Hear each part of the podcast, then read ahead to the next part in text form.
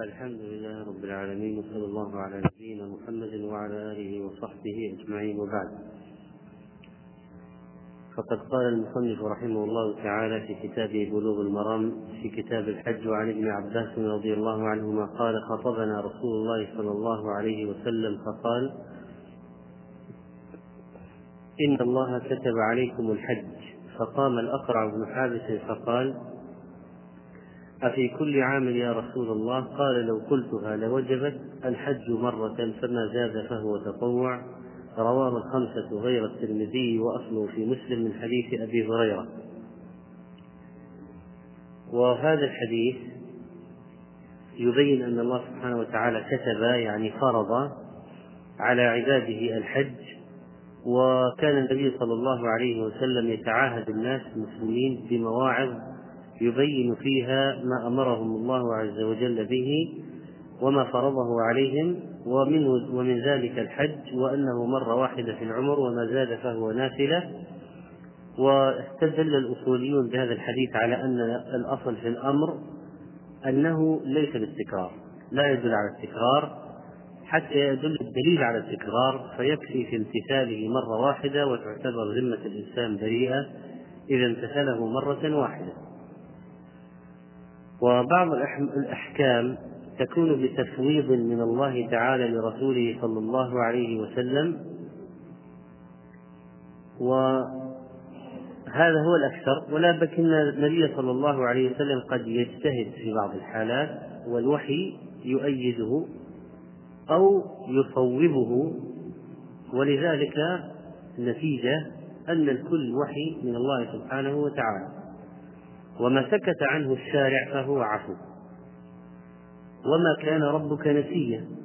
فالأحكام التي تجب على العباد قد بينها الله ورسوله. وما سكت عنه فهو متروك معفو عنه. والأفضل السكوت وعدم البحث في الأمور التي لم يرد لها الشرع بذكر. قال تعالى يا أيها الذين آمنوا لا تسألوا عن أشياء تبد لكم تسؤكم.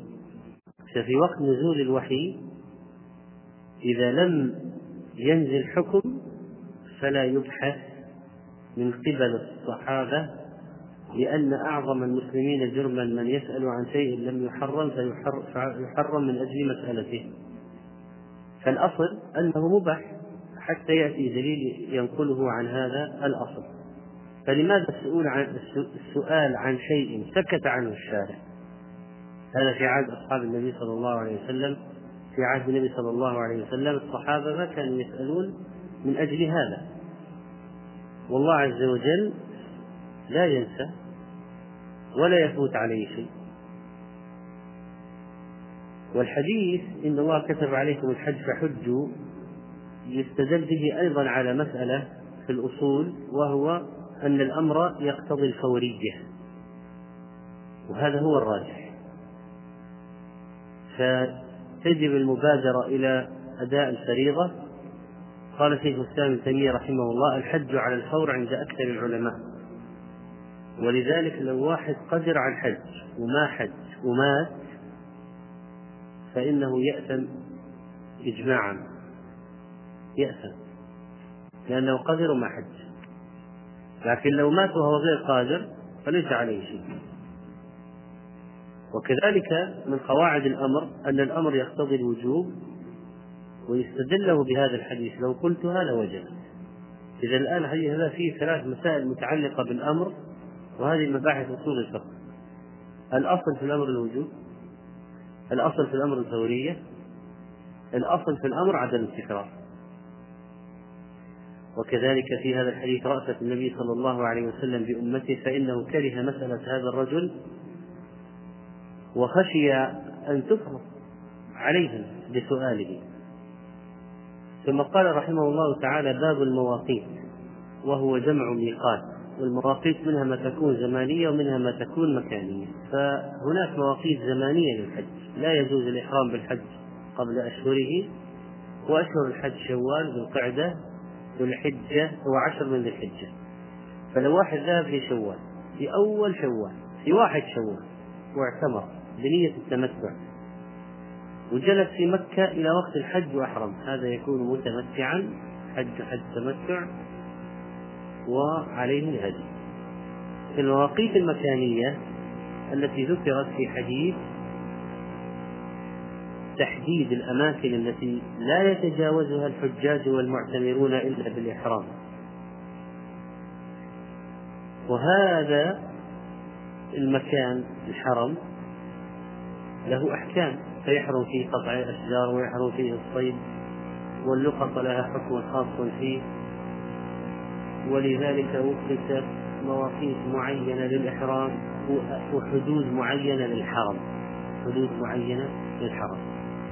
عن ابن عباس رضي الله عنهما أن النبي صلى الله عليه وسلم وقت لأهل المدينة ذا الحليفة ولأهل الشام الجحفة ولأهل نجد قرن المنازل ولأهل اليمن يلملم هن لهن ولمن أتى عليهن من غير أهلهن ممن أراد الحج والعمرة ومن كان دون ذلك فمن حيث أنشأ حتى أهل مكة من مكة. متفق عليه.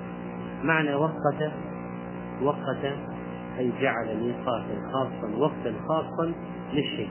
حدد. وقت حدد. وقوله ذو الحليفة مأخوذ من ذو الحليفة. تصغير حلفاء حليفة. حلفاء ما هي؟ اسم نبات ينبت في تلك المنطقة.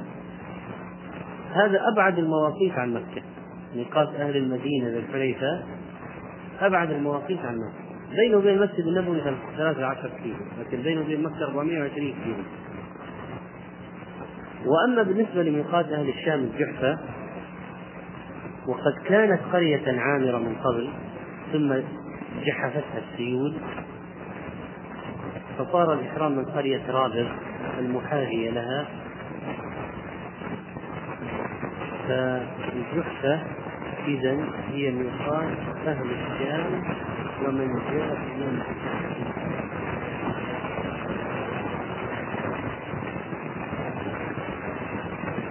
رابغ هي محاذية للجحفة من جهة الشاطئ فهي الميقات فهي يعقل الميقات أن الناس الذين يأتون من جهة البحر. يحرمون منها.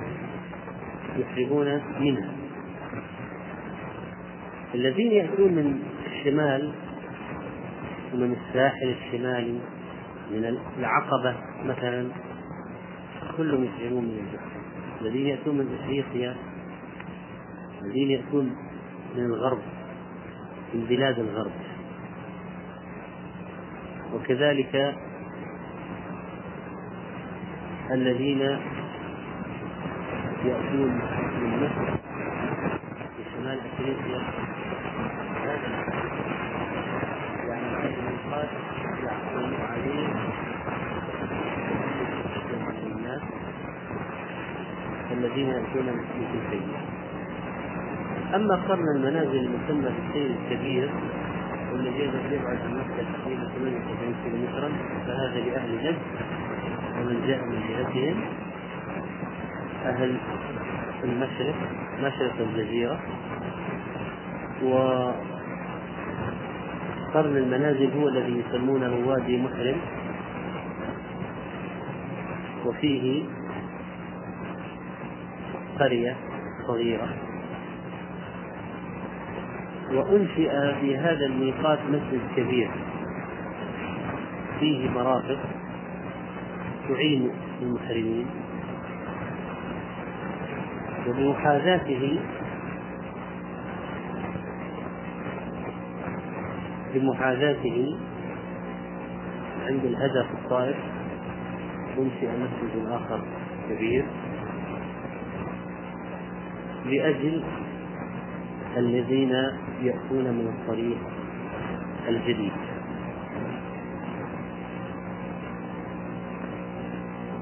هذا ليس ميقاتا مستقلا لكنه لمحاذاة الميقات إذا هناك أماكن نشأت لمحاذاة مواقيت التسلية وليست هي مواقيت التسلية إنما إن الطريق يمر بها المسافرون يمرون بالمحاذاة من هذه الجهة. والمقصود أن الإنسان لا يتجاوز المكان الميقات الذي يحاذيه أو يمر عنده بالضبط. لكن لا يشترط أن يتقصد الميقات نفسه ليحرم منه لأن بعض هذه المواقيت صارت خربة قرية قرية خربة من جهة المكان نفسه التحديد. لكن بمحاذاتها قرى أخرى عامرة أو خط سريع خط سفر. هجرت الطرق وصارت طرق جديدة. فيكفي أنه لا يحرم بعد محاذاتها. لا بد أن يحرم قبل إذا حاذاها أحرم أما يلملم ففيها بئر تسمى السعدية نسبة إلى امرأة حفرتها تسمى فاطمة السعدية ويلملم أصلا واد عظيم ينحدر من جبال السراوات إلى تهامة ويصب في البحر الأحمر. وهذا لأهل اليمن والجنوب. قال عليه الصلاة والسلام هن لهن. يعني هذه المواقيت لأهل هذه البلاد. ولمن أتى عليهن من غير أهلهن ممن أراد الحج والعمرة والذي يكون ساكن بعد المواقيت فإنه يحرم من حيث أنشأ من حيث قصد الذهاب إلى مكة. إن كان في أبحر أحرم من أبحر. إن كان في جدة أحرم من جدة. بحرة إن كان في بحرة أحرم من بحرة وعن عائشة رضي الله عنها أن النبي صلى الله عليه وسلم وقت لأهل العراق ذات عرق. رواه أبو داود والنسائي وأصله عند مسلم من حديث جابر رضي الله عنه إلا أن راويه شك في رأسه. وفي صحيح البخاري أن عمر رضي الله عنه هو الذي وقت ذات عرق وعند أحمد وأبي داود والترمذي عن ابن عباس رضي الله عنهما أن النبي صلى الله عليه وسلم وقت لأهل المشرق العقيم. هذا الحديث حسنه الترمذي وبعضهم اعترض على تصحيحه وتحسينه. وذات عرق سميت بذلك لوجود جبل صغير ممتد من الشرق إلى الغرب. عرق فسميت ذات عرق وتبعد عن مكة يبعد هذا الميقات عن مكة تقريبا 100 كيلو متر وهو أيضا مهجور لأنه لا يمر عليه طريق معين. والعقيق وادي يقع الشرق مكة المكرمة بمحاذاة بمحاذاة. هذا مثال آخر على أن بعض القرى أو المواقيت المحددة تندثر أو أنه لم يعد عنده ناس يسكنون مثلا وصار بمحاذاة أماكن أشهر منه وذات عرق الذي يحاذيه وادي العقيق هذا المكان قمة جبل مرتفع. ميقات في الأصل لأهل العراق.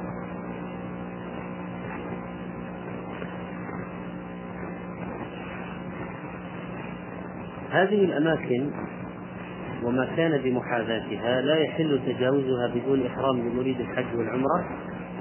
هذه مواقيت مكانية. ومن تجاوزها بلا نية النسك ثم طرأ عليه النسك بعده. فلا حرج عليه أن يحرم من حيث أنشأ النية. فلو أن إنسان من أهل مثلا شرق الجزيرة ما هو ميقاته؟ قرن المنازل. تجاوز قرن المنازل لا يريد العمرة ذهب إلى جدة. في جدة طرأت نية العمرة عليه. من أين يحرم؟ من جدة. ولا نوجب عليه الرجوع إلى الميقات الذي مر عليه. لأنه لما مر عليه ما كان ينوي الحج أو العمرة. ولذلك هن لهن ولمن أتى عليهن من غير أهلهن ممن أراد الحج والعمرة. طيب أهل مكة في الحج يحرمون من مكة ومن كان بمكة فلا يعتمر من مكة بل لابد من الخروج إلى الحل للعمرة. ولا لغير أهلها ومن في حكمهم في الحج. ممن أراد الحج والعمرة في الحديث يدل على أن الذي يأتي مكة لغير الحج والعمرة لا يلزم أن يحرم كالذي يأتي بتجارة أو غيرها. نلاحظ أن هذه المواقيت موزعة حول مكة من الجهات المختلفة وهذا من رحمة الله تعالى وتيسيره على خلقه أنه جعل من الجهات المختلفة مواقيت. حتى لا يحتاج الواحد أن يذهب إلى المكان البعيد. لو كان الميقات واحدا لشق على الناس. تحديد المواقيت هذه فيه معجزة نبوية وهي أن النبي صلى الله عليه وسلم حدد مواقيت لبلدان في عهده كانت كافرة. مثلا حدد ميقات أهل الشام وأهل العراق. هذا ما كان ما كانوا مسلمين. معنى ذلك لما حدد لهم في حياته أن البلاد ستفتح ويأتي منها ناس مسلمون. قبل أن تفتح. فهذا من أعلام النبوة من المعجزات النبوية. وحصل الحمد لله. وقد عظم الله بيته وشرفه بجعل حمى لا يتجاوزها من يأتي للحج والعمرة إلا بهيئة معينة هيئة الإحرام ويأتي معظما لشعائر الله.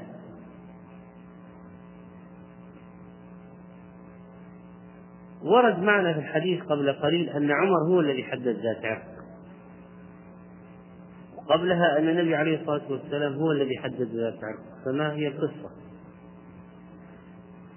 النبي عليه الصلاة والسلام هو الذي حدد ذات عرق لكن عمر لم يبلغه ذلك. فحددها عمر من عنده لهم فعرف بعد ذلك أو أن النبي صلى الله عليه وسلم قد حدد هذا المكان ولا غرابة في أن يوافق عمر الحق فقد وافق عمر الحق في عدة مواقف وأمثلة كثيرة مما يدل على أنه شخص ملهم محدث رضي الله تعالى عنه. والسبب في توقيت عمر لذات عرق لأهل المشرق أن الفتوحات لما صارت في العراق وأسست البصرة والكوفة وكان قرن المنازل في الشرق الجنوبي وطريق البصرة والكوفة في الشرق الشمالي شق عليهم الإحرام فجاءوا لعمر قالوا إن رسول الله صلى الله عليه وسلم حد لأهل نجد القرن وإنه جور عن طريقنا ما, ما ذهابنا إليه سيكلفنا. فقال فانظروا إلى حذوها من طريقكم فحد لهم ذات عرق. طيب ما حكم الإحرام قبل الميقات بعض الناس يحرمون من بيوتهم بعض الناس يحرمون من بلدانهم. بعض الناس يحرمون في المطارات المطار بعيد عن الميقات الجواب ينعقد مع الكراهية. الإحرام قبل الميقات ينعقد مع الكراهية.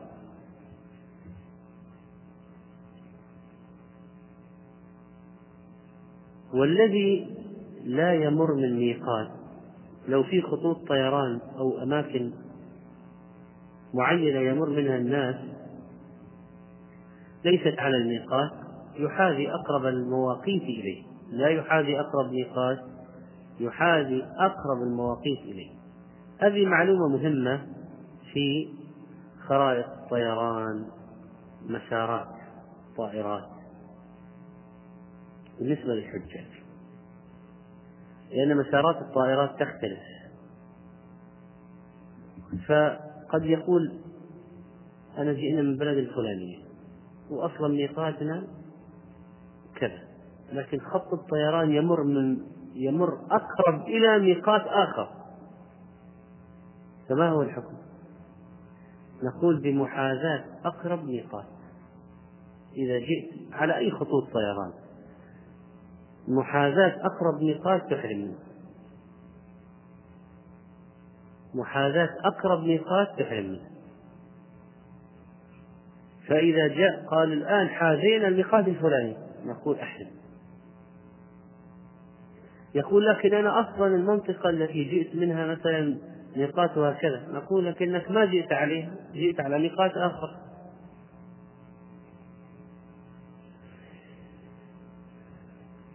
وجد وجدة ليست ميقاتا. لا يجوز جعل جدة ميقاتا. جدة ميقات لأهل جدة؟ ولمن نشأت عنده نية الحج والعمرة في جدة. لكن جدة ليست ميقاتا لغير أهلها. وكذلك فإن الإحرام في هذه الأماكن وعدم تخطيها بدون إحرام بمريد الحج والعمرة من تعظيم البيت الحرام ومكة لأن الله جعل للمسجد فناء وجعل حدود قبل مكة تعظيما لمكة والبيت الحرام. لا يتجاوزها الشخص إلا بإحرام. وصفة الإحرام ووجوه الإحرام. ذكر فيه المصنف رحمه الله حديث عائشة رضي الله عنها قالت خرجنا مع رسول الله صلى الله عليه وسلم عام حجة الوداع فمنا من أهل بعمرة ومنا من أهل بحج وعمرة ومنا من أهل بحج وأهل رسول الله صلى الله عليه وسلم بالحج فأما من أهل بعمرة فحل عند قدومه وأما من أهل بحج أو جمع بين الحج والعمرة فلم يحلوا حتى كان يوم النحر متفق عليه. الآن وصل إلى الميقات وعرفنا المواقيت.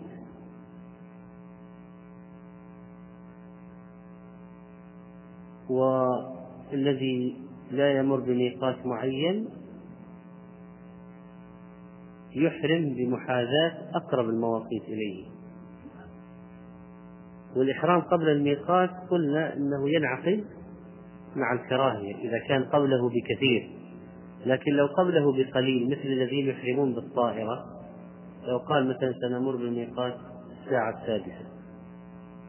هذا الساعة السادسة إلا خمس أحرم احتياطا لسرعة الطائرة. فلا بأس. احتياط للخطأ احتياط للنسيان. لأن الإحرام بالميقات واجب. لا يسقط بنسيان ولا ذهول ولا نوم.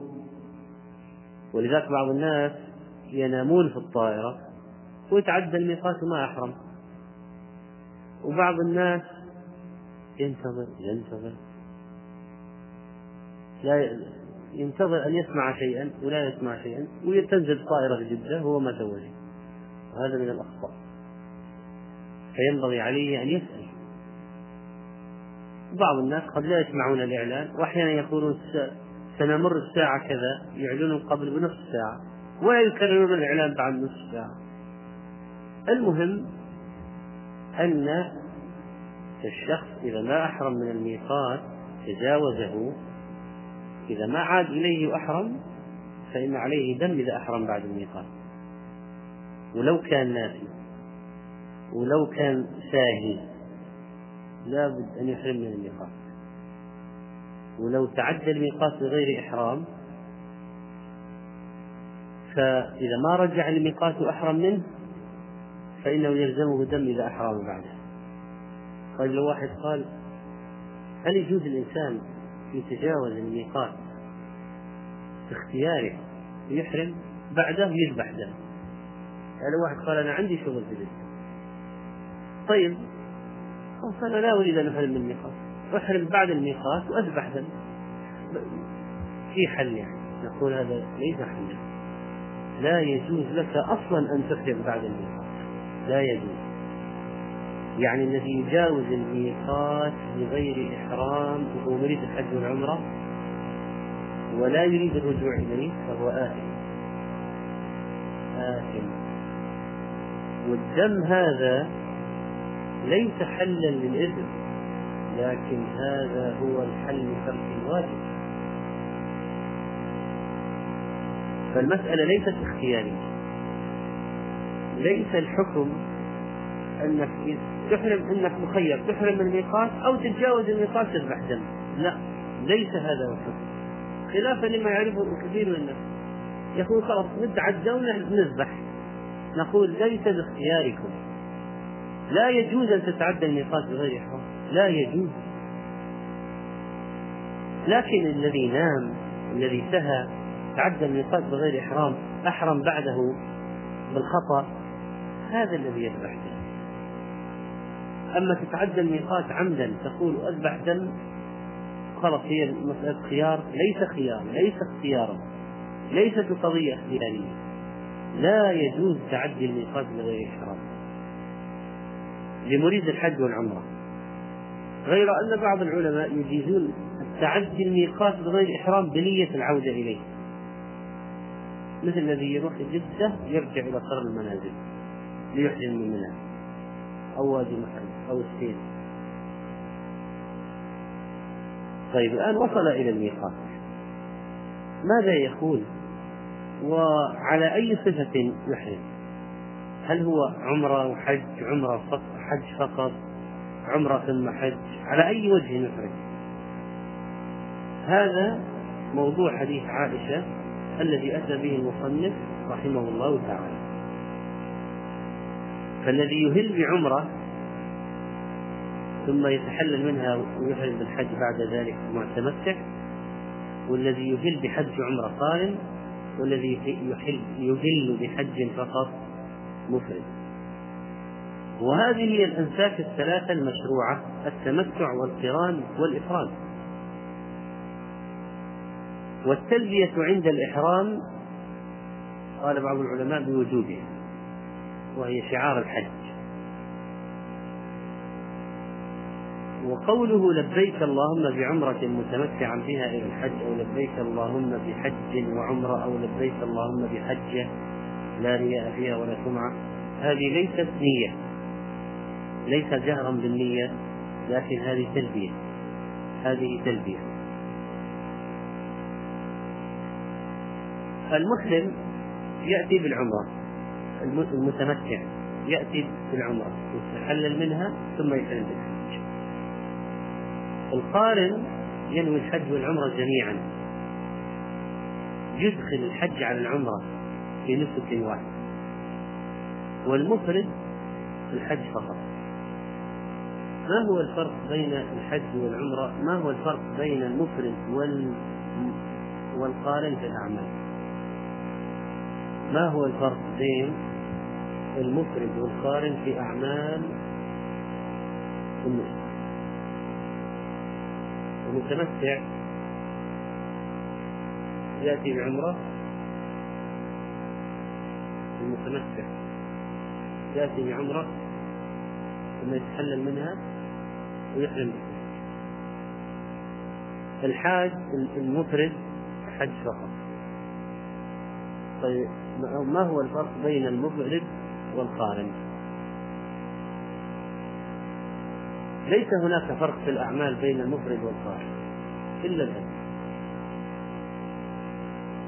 لكن الفرق أن هذا له حج وعمرة وهذا له حج. وإلا فإن القارن والمفرد أعمالهما سواء. النسك أعمالهما سواء.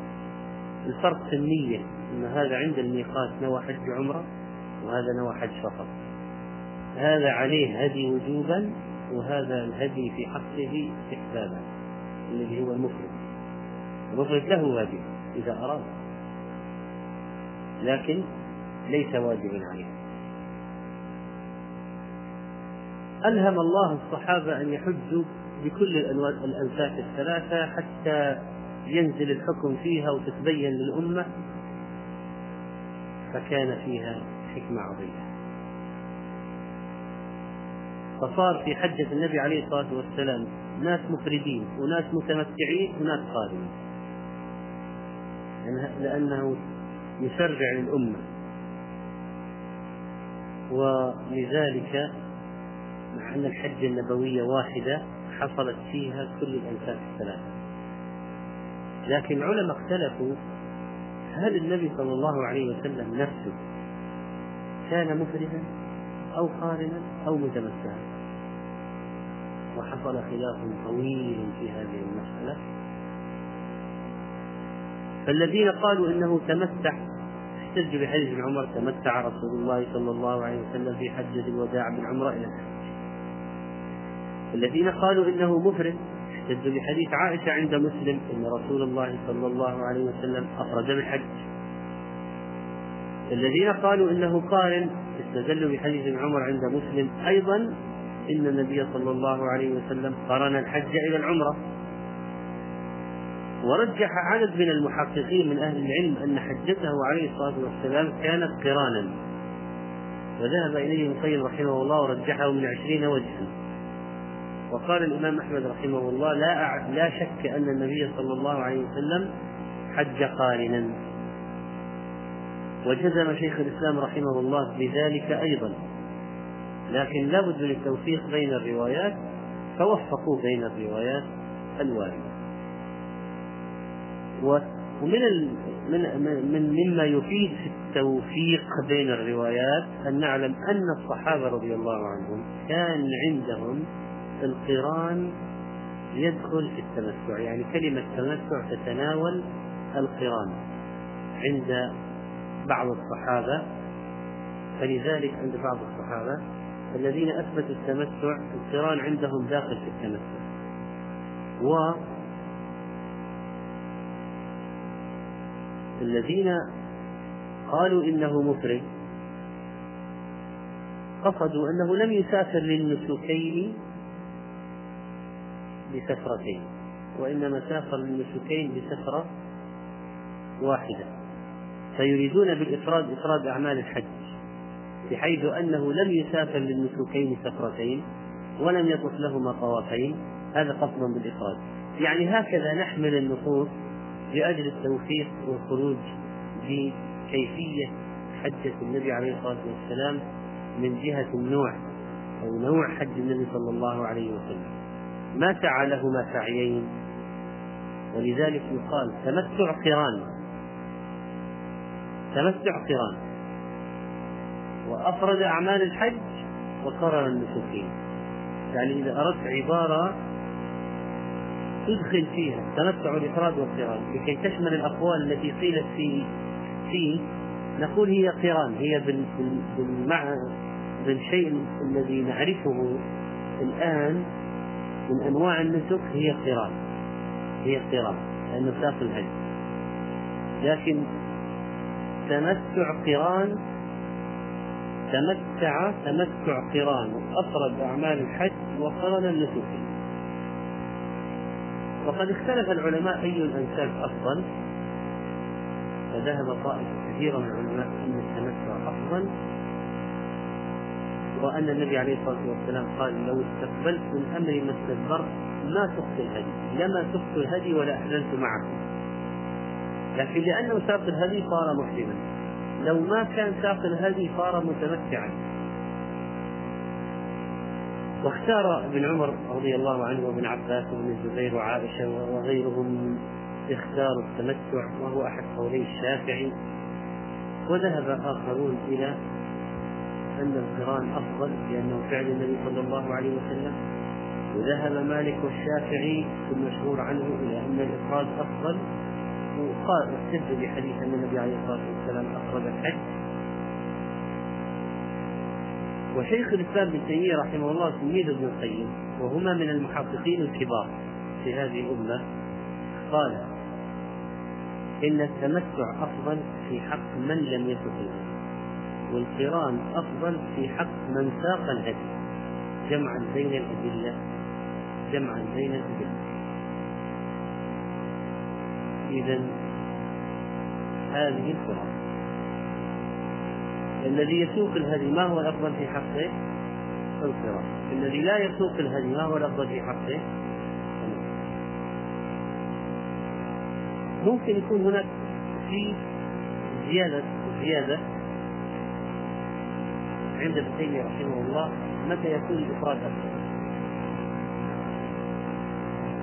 إذا كان يسافر سفرة للعمرة وللحج سفرة أخرى أو يسافر إلى مكة قبل أشهر الحج ويعتمر ويقيم فيها هذه هذه حال الإفراد أفضل، نحن قلنا متى يكون التمتع أفضل؟ إذا ما سافر متى يكون الإقران أفضل؟ إذا سافر متى يكون الإفراد أفضل؟ عن شيخ الإسلام ابن تيمية لو واحد ذهب قبل أشهر الحج إلى مكة وعمل عمرة. واحد مثلا جاي من مصر طيب؟ جاي من الشام جاي من اليمن. قال في الخطة كما يلي. الخطة أذهب في رمضان وأعتمر عمرة وأعتمر في رمضان. لأن في رمضان أجرها عشر وأجلس في مكة إلى الحج. واحد.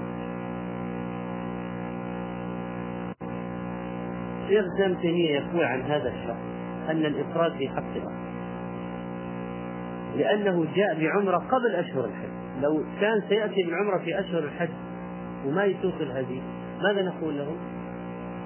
تمتع. لكن هذا جاء بالعمرة قبل أشهر الحج. وجلس في مكة إلى الحج. ماذا نقول له؟ الإفراد لك هذا رأي شيخ الإسلام رحمه الله تعالى. فإذا هذه حالات التي يكون فيها التمتع أفضل القرآن أفضل والإفراد النبي عليه الصلاة والسلام أمر من لم يسق الهدي أن يفسخ حجة إلى عمرة لكي يصبح ماذا؟ متمتعا. متمتعا. وهذا يؤكد أهمية التمتع وأفضلية التمتع لمن لم يسق الهدي وجاء في الخارج في أشهر الحج.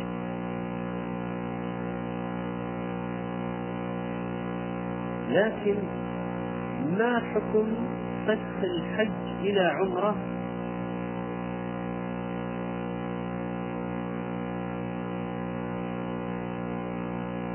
ما حكم فسخ الحج إلى عمرة؟ إذا كان قارنا واحد صرف عند الميقات صرف.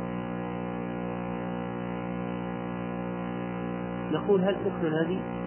قال نعم نقول ابقى على ما انت عليه قال لا ما تكمل نقول يشرع لك يا أخي. يتأكد في حقك أنك تفتح إلى تمتع إلى عمرة. فقط وتاتي بها. وتتحلل تحرم الحج بعدها. طيب بعض الناس يظن أنه لابد يكون بين العمرة والحج مسافة وقت طويل حتى يكون متمتع. لكن لا يشترط هذا. يعني الآن الناس يسافرون يوم سبعة. ذي الحجه يسافرون. يعمل عمرة ليلة ثمانية. والسنة أنك في صبيحة يوم الثامن تتوجه إلى مكة وتتوجه إلى منى وتصلي الظهر في منى وأنت محرم السنة صلاة الظهر بمنى يوم ثمانية محرما. طيب هذا هذا قال وخلص العمرة مع الزحام. دخلنا في صباح يوم ثمانية. قال أنا ماذا أفعل؟ أنا الآن لو تحللت من العمرة وأحرمت بالحج ما ما ما في وقت أتمتع.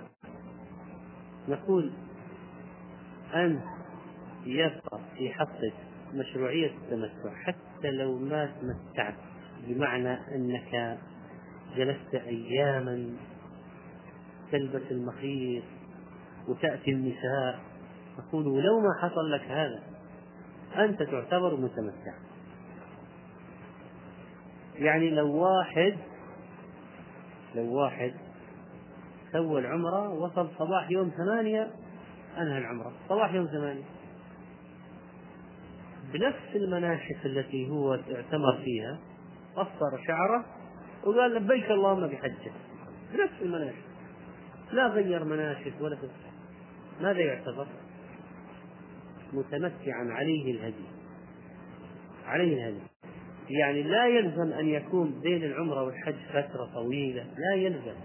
ممكن يكون متمتع حتى لو ما بين انتهاء عمرته وبداية حجه إلا لحظات و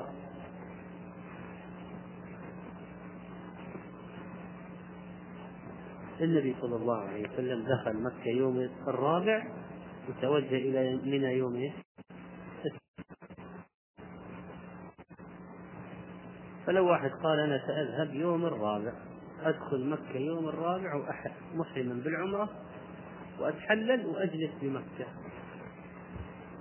أربعة وخمسة وستة وسبعة ذي الحجة الثامن أتوجه لمنى أصلي فيها محرم. يقول جيد. هذا طيب. هذا ما فعله النبي عليه الصلاة والسلام وأصحابه.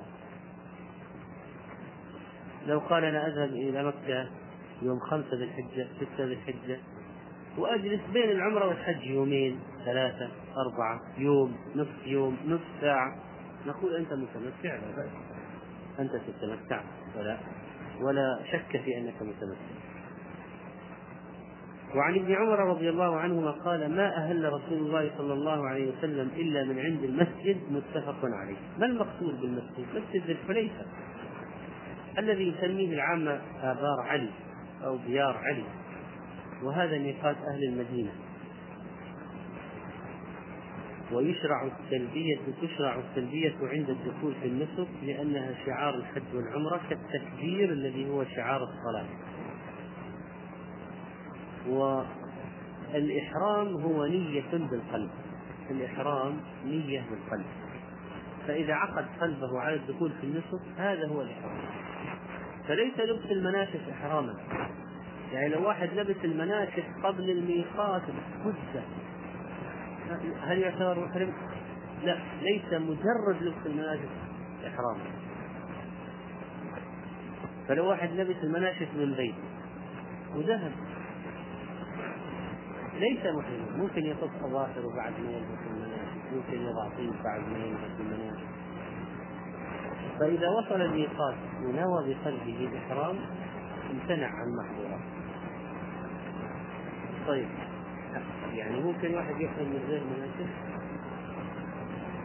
ينعقد إحرامه غير بداية الإحرام؟ ينعقد. فلو واحد مثلا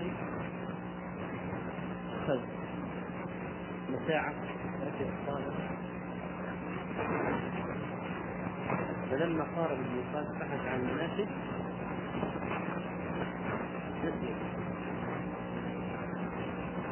أو اتضح له أنه وضعها في الشرف الكبيرة التي دخلت فيه واستودعت حقائق الصح كيف يأتي والإحرام الميقات واجب واجب عظيم. ولا يجوز تجاوز الميقات بغير إحرام.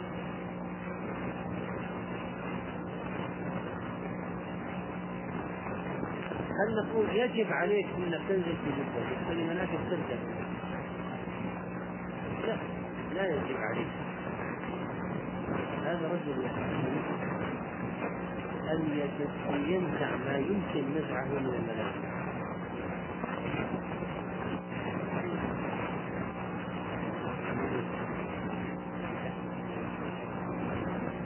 ينزع ما يمكن نزعه من المناسك ويحرم في الباطن إذا وصل إلى جسد يشتري ويتجرد من بقية المخيط ويخرج فدية.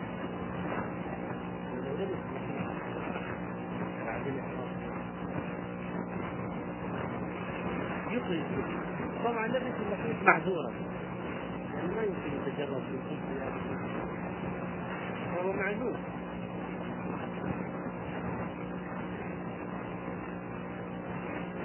هي الفدية؟ هي أو خمسة من الحديث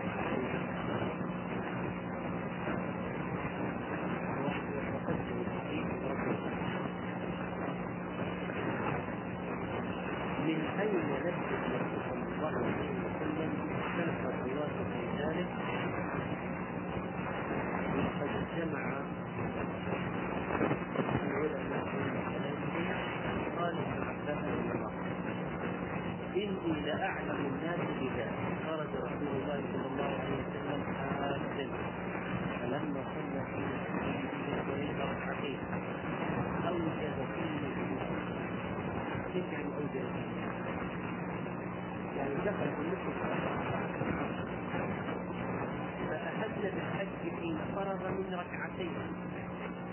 فسمع ذلك منه أقوام فحفظوا عنه. ولبى بعد الركعتين مباشرة. ثم ركب. فلما استقل فيه